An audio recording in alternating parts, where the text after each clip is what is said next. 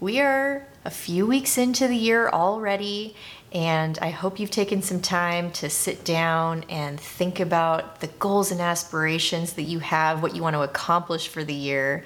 And if you haven't, you should press pause on this video and set a timer for five minutes and sit and jot those things down and think about what you're going to look forward to accomplishing this year.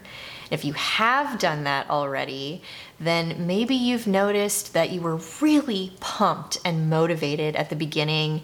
Now it's sort of starting to wane a little bit, and maybe you've already experienced some setbacks that have knocked you off your game entirely. And we're to talk about that today why that happens so easily, and how we can get re inspired and re motivated to make this year the best year ever maybe not ever, but make it a good year. And so if you are into that, stick around.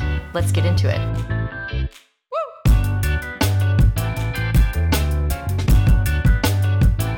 Welcome to the Speak Organized podcast. This is episode two, and I'm your host, Melanie Summers, professional organizer, decluttering expert, and productivity based life coach.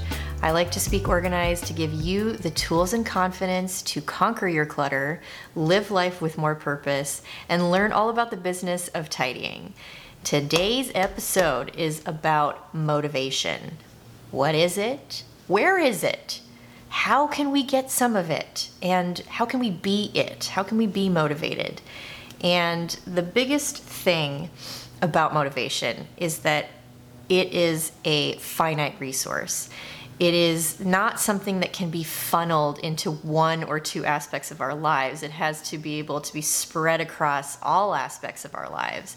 And so I want to share the biggest secret with you about how to get motivated. It should very rarely come from within. And I think that's the reason why so many of us fall short and lack consistency is because we're relying on willpower to get motivated and we need to get realistic. And so today we're going to create what I call a rocky road plan, which assumes that we as people are not always going to be able to conjure motivation up from within ourselves. And so we're going to put together a support system and build you a plan that's going to allow you to continue to get motivated when you're not feeling it. So that's what we're going to talk about today. And before we get into that, if you know that you're the type of person that really needs help with this, you're ready for change, you want to make this year better, maybe you've had a couple really rough years and you're just you're done with it and you're ready for a change, I've got a special opportunity that I want to share with you guys. I'm coming out with a brand new workshop called Better Habits in 30 Days, and I am super stoked about it. I've put a lot of time and effort into this. It's an absolute labor labor of love. But I want it to be good and I want to have lots of really quality information to share with everybody in this workshop. So, down in the show notes, if you're listening to this podcast or if you're watching it on YouTube, make sure that you click the link to get on the wait list and get in touch with me if you have any questions about it at all. You know how to find me on Instagram. You can DM me. You can also send me an email. Go to my website, melaniesummerscoaching.com. It's really easy to get in touch with me there. All right, we're going to talk about what motivation is in its truest form. And it comes down to your why. And we have all heard that. Every single entrepreneur says, you know, it's you have to have a strong why. You have to know why you're doing something. And it is I'm not making fun of anybody for that, by the way. It's just it's so true and everybody says it for a reason. And I read the book Willpower Doesn't Work by Benjamin Hardy last year. I highly recommend this book. It really put a lot of things into perspective for me as an entrepreneur and also just like as a person trying to wear a lot of different hats and do a lot of things and be motivated to keep going and get all these things done and do them well and sort of what real success looks and feels like. And one of the stories that really turned the light bulb on for me was a man, and I, I might be getting the story wrong slightly, but you'll kind of get the idea. So there was a man who crashed his car. Um, it went off the side of the road, and I think what happens is he hits a tree, and his his truck is stuck. He can't get it out, And you would think that you would need to lighten your load in order to be able to have the traction to pull out and go to safety. But he was sort of given this divine insight that he needed to cut the tree down. And so he ended up loading logs from this tree into the back of his truck, which made his truck heavier, which allowed him the traction that he needed to be able to pull his truck out and onto the road to safety. And so the lesson there is that in order to achieve something or to be motivated to do something, it has to be tied to a very strong reason. You have to increase the stakes, you have to make your load heavier. Um, so that you don't want to fail. Like if you're increasing the stakes of failure, you're more likely to keep going with something. And so that is the reason why you want to have a very strong why for doing something uh, to, to be motivated. So that's kind of the first thing. And so now we're going to talk about the tips here. So the first tip to get motivated when you're not feeling it is to deepen the attachment to your goal and revisit it often. And so again, that is just tying the the goal that you have to a really strong why. So and just revisiting that and tying those two things together so that when you're not feeling like doing something, if we want to take the example of um, you know getting your house organized. You have a system in place to clean up your kids toys. If you have little kids that you're constantly picking up after it can be very draining and you're not always going to feel motivated to want to do that. And so maybe one of the strong reasons why you're going to continue to pick up with them is so that your kids can see that you're setting a good example and you want to try to involve them in the process, even from a very young age, of picking up after themselves and really sticking to that and being consistent with that. Not doing it perfectly, but just having it be a part of your daily life and your lifestyle so that your kids get used to that and that becomes a habit for them. I work with people all the time who grew up with stay at home moms or they had house cleaners that were over regularly and they were never taught to pick up after themselves. They never learned the skills and the systems to do some of these things for themselves. And so when they find themselves as adults in charge of their own schedules and routines, their to do lists, the household chores, the cleaning, they kind of find themselves drowning under the weight of the responsibility and not having the system and knowing what to do.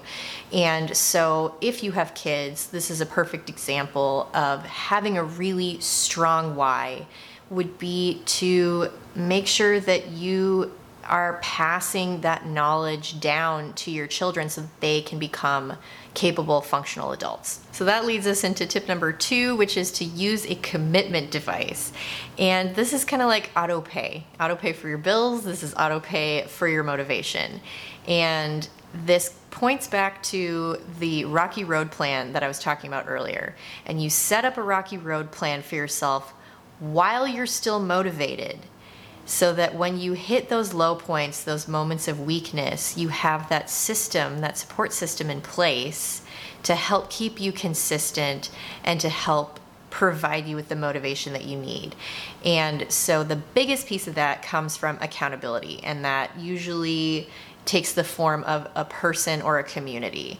And my biggest piece of advice when you're trying to find the correct type of accountability person or community is to go for a group of people or a person that has already achieved the goal that you are wanting to achieve or they have already shown consistency with the habits that you want to adopt. And if we're going to use the example of um, you know getting in shape maybe you have a friend who loves to work out and they're very consistent. They go to the gym 5 days a week or they, you know, have a workout regimen that they follow. You can instead of being intimidated by not being at the same level as that person, you can reach out to them and just let them know like, "Hey, you're on a health and fitness journey can I join you? And um, just sort of appeal to them as a sort of inspiration for you, let's say. And I heard a really funny story of a couple of friends. One of them wanted to get in shape the other one was basically what we're talking about is he's already like had the habit of working out consistently and the dude who wanted to get in shape wrote this friend a series of $20 checks and said for every workout that i miss you can cash a check and I mean, that's a little extreme, but that is a perfect example of how you could put this commitment device to work for you. Um, and we're basically just trying to borrow motivation externally so that we're being smart about it, knowing that we're not always going to be able to get the motivation from within ourselves, and we're borrowing it from somebody else or borrowing it from a community and sort of bonding over that and creating a new habit. Um, another thing that you can do is use accountability through deadlines. And so I call this giving a giving a project or giving a goal edges. And so you want to be very mindful of the language that you use when you are talking about the goal and you want to avoid words like maybe or perhaps or someday because these words sort of can be used as excuses for not doing something. And I know I've talked about this before, and it's so true. And I always listen to my clients very carefully. And when I hear them use those words, I always try to sort of point it out. Um, I just did it right there. I said sort of. And so I'm also trying to work on being more intentional with how I talk about stuff. And so I'm trying, I always try to help my clients with that as well. So you think about using very intentional words, and that is going to help you set the expectation uh, that you're going to do something. And the same goes for setting deadlines. I always try to give hard outs for projects for clients if we're if the goal is to get organized and we're working on you know, a, a, bathroom vanity or something. We're working on that space underneath the bathroom sink. And it's, you know, not really something that a client has time in their schedule for. They say that they, it's just like not, they don't have time for it or whatever. And so we work backwards. You set a deadline for yourself, and then you work backwards and you create the time. And often that's a little bit easier for people to digest. And if you set the deadline, you've set the expectation, you've given yourself external accountability by setting the date. So that's tip number two. Tip number three is to eliminate your triggers. And this is a very effective one, um, especially if we're going to use junk food as the example the easiest way to stop eating junk food is to just not have it around. And so you're changing your environment. And this is another thing from the book Willpower Doesn't Work that Will uh, that Benjamin Hardy talks about is um, sort of changing your environment and how powerful that can be for changing your habits. And so, again, if we're using the example of junk food, get it out of your house. If you want to be healthier, if you want to eat healthier, you don't buy the crap at the grocery store. You sit and kind of make a meal plan. Again, like meal planning is like a rocky road plan. And it allows you to stick to a specific script so that when you go to the grocery store, you stick to what's on the list and you're not bringing the crap into your house. And if you still don't have the motivation to follow through with that, then you can add in other trigger eliminators like ordering groceries to be delivered or for pickup so that you don't have to go through the store and be tempted by all the things that you see. And that can be very effective. So that's just you know one example of what you can do, and then we can also take the example of um, of being distracted online and trying to get work done, and so you, maybe you find yourself procrastinating a whole bunch, and so there are softwares like Self Control. I'll put a link to that in the show notes and in the description of the video as well and that will help block certain websites from use for a certain period of time so that you're not tempted to be you know clicking over to your social media and scrolling through and wasting time. You can do the same thing if you get lost in your email. Email is a big time suck and so you can block access to your email account if you're trying to work on a project for a while. And you can also do the same thing with your cell phone all smartphones these days have digital well-being settings that you can access. I help clients kind of get into that and turn those on so that you are limiting your screen time with social media outlets and you're less distracted, less likely to be scrolling, so that you can be focusing on the tasks that you need to move the needle forward on your day and get things done without, you know, suddenly losing a whole bunch of time. And then maybe you have trouble with budgeting or, you know, you have you have like a retail therapy habit and maybe you're in credit card debt. So you can eliminate a trigger there by simply just cutting the card up and throwing it in the trash. You can keep the number on a piece of paper so that you can use it for certain bills or whatever. You can set it up for auto pay and have it set to pay off the full balance right away and just use the credit card as an actual tool to build your credit rather than an excuse to spend money that you don't actually have. So you can just cut the card up and then start using sinking funds for things that you that you want. If you have um, miscellaneous purchases and like would be nice purchases that you want to have the freedom for, then you can start a cash sinking fund because using actual physical cash and feeling it leave your hands and, and having that sort of like tangible experience can be a really effective way for people to budget if you have less than desirable spending habits.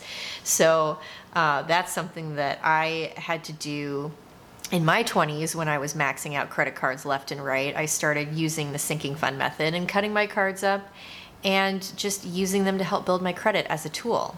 Okay moving on to tip number four use positive reinforcement to get motivated when you're not feeling it. Use positive reinforcement.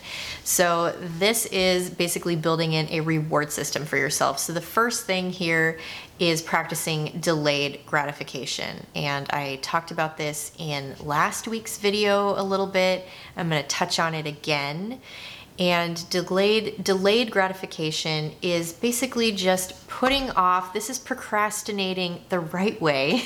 You're putting off something that you want to do by doing something that you need to do first.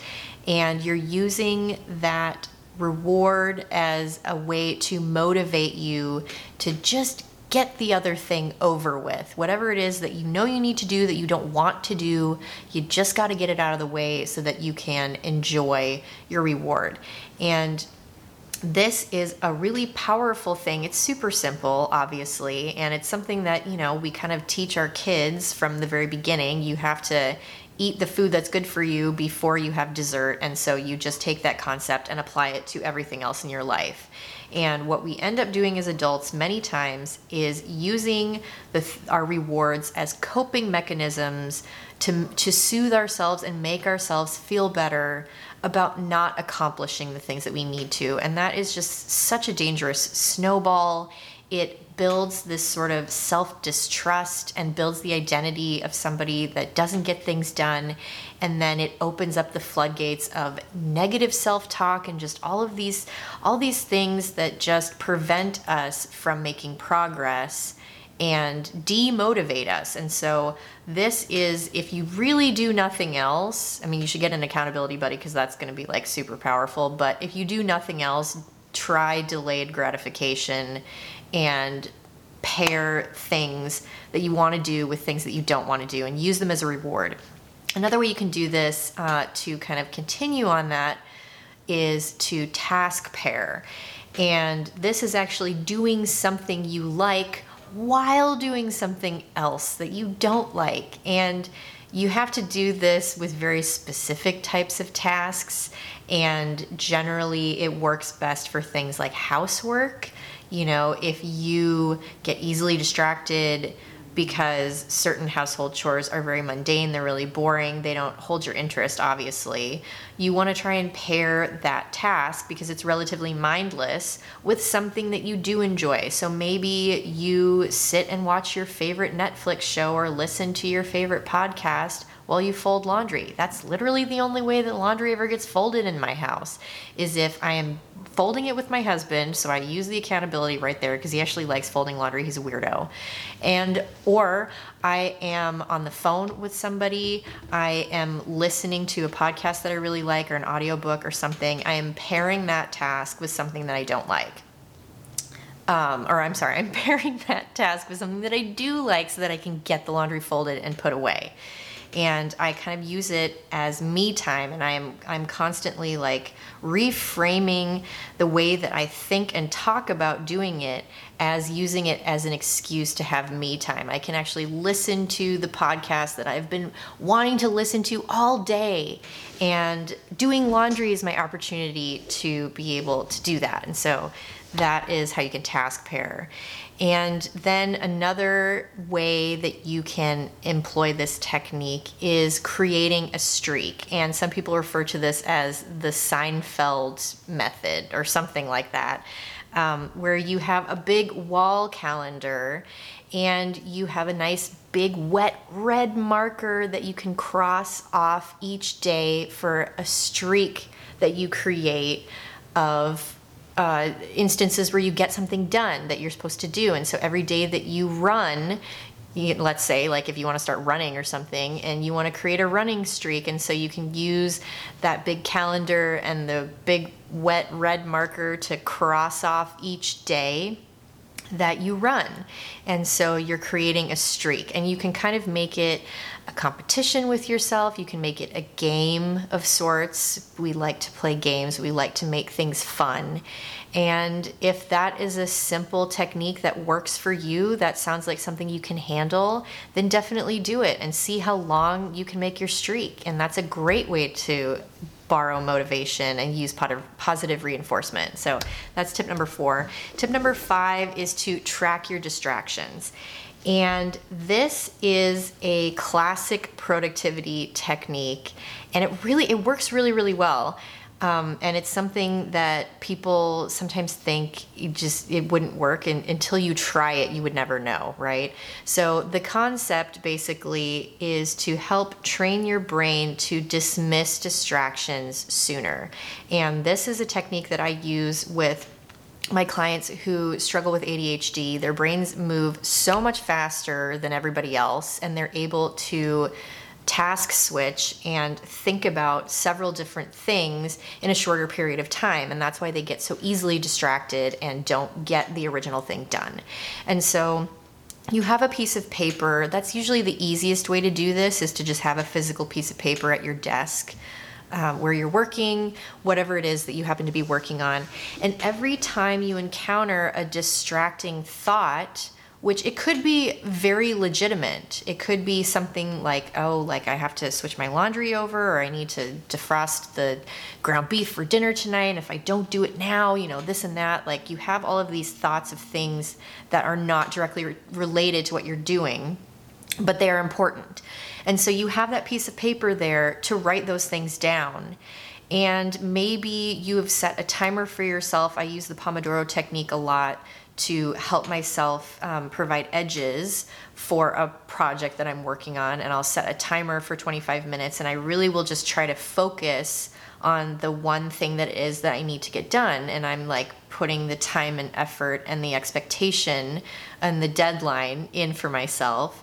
And I have my distraction tracker there, and I use that with clients as well so that during that 25 minute period, I can write everything down that is trying to pull my focus. It's being captured into a trusted capture system. I know that I'm not going to forget all of those little things that are spinning around in my head.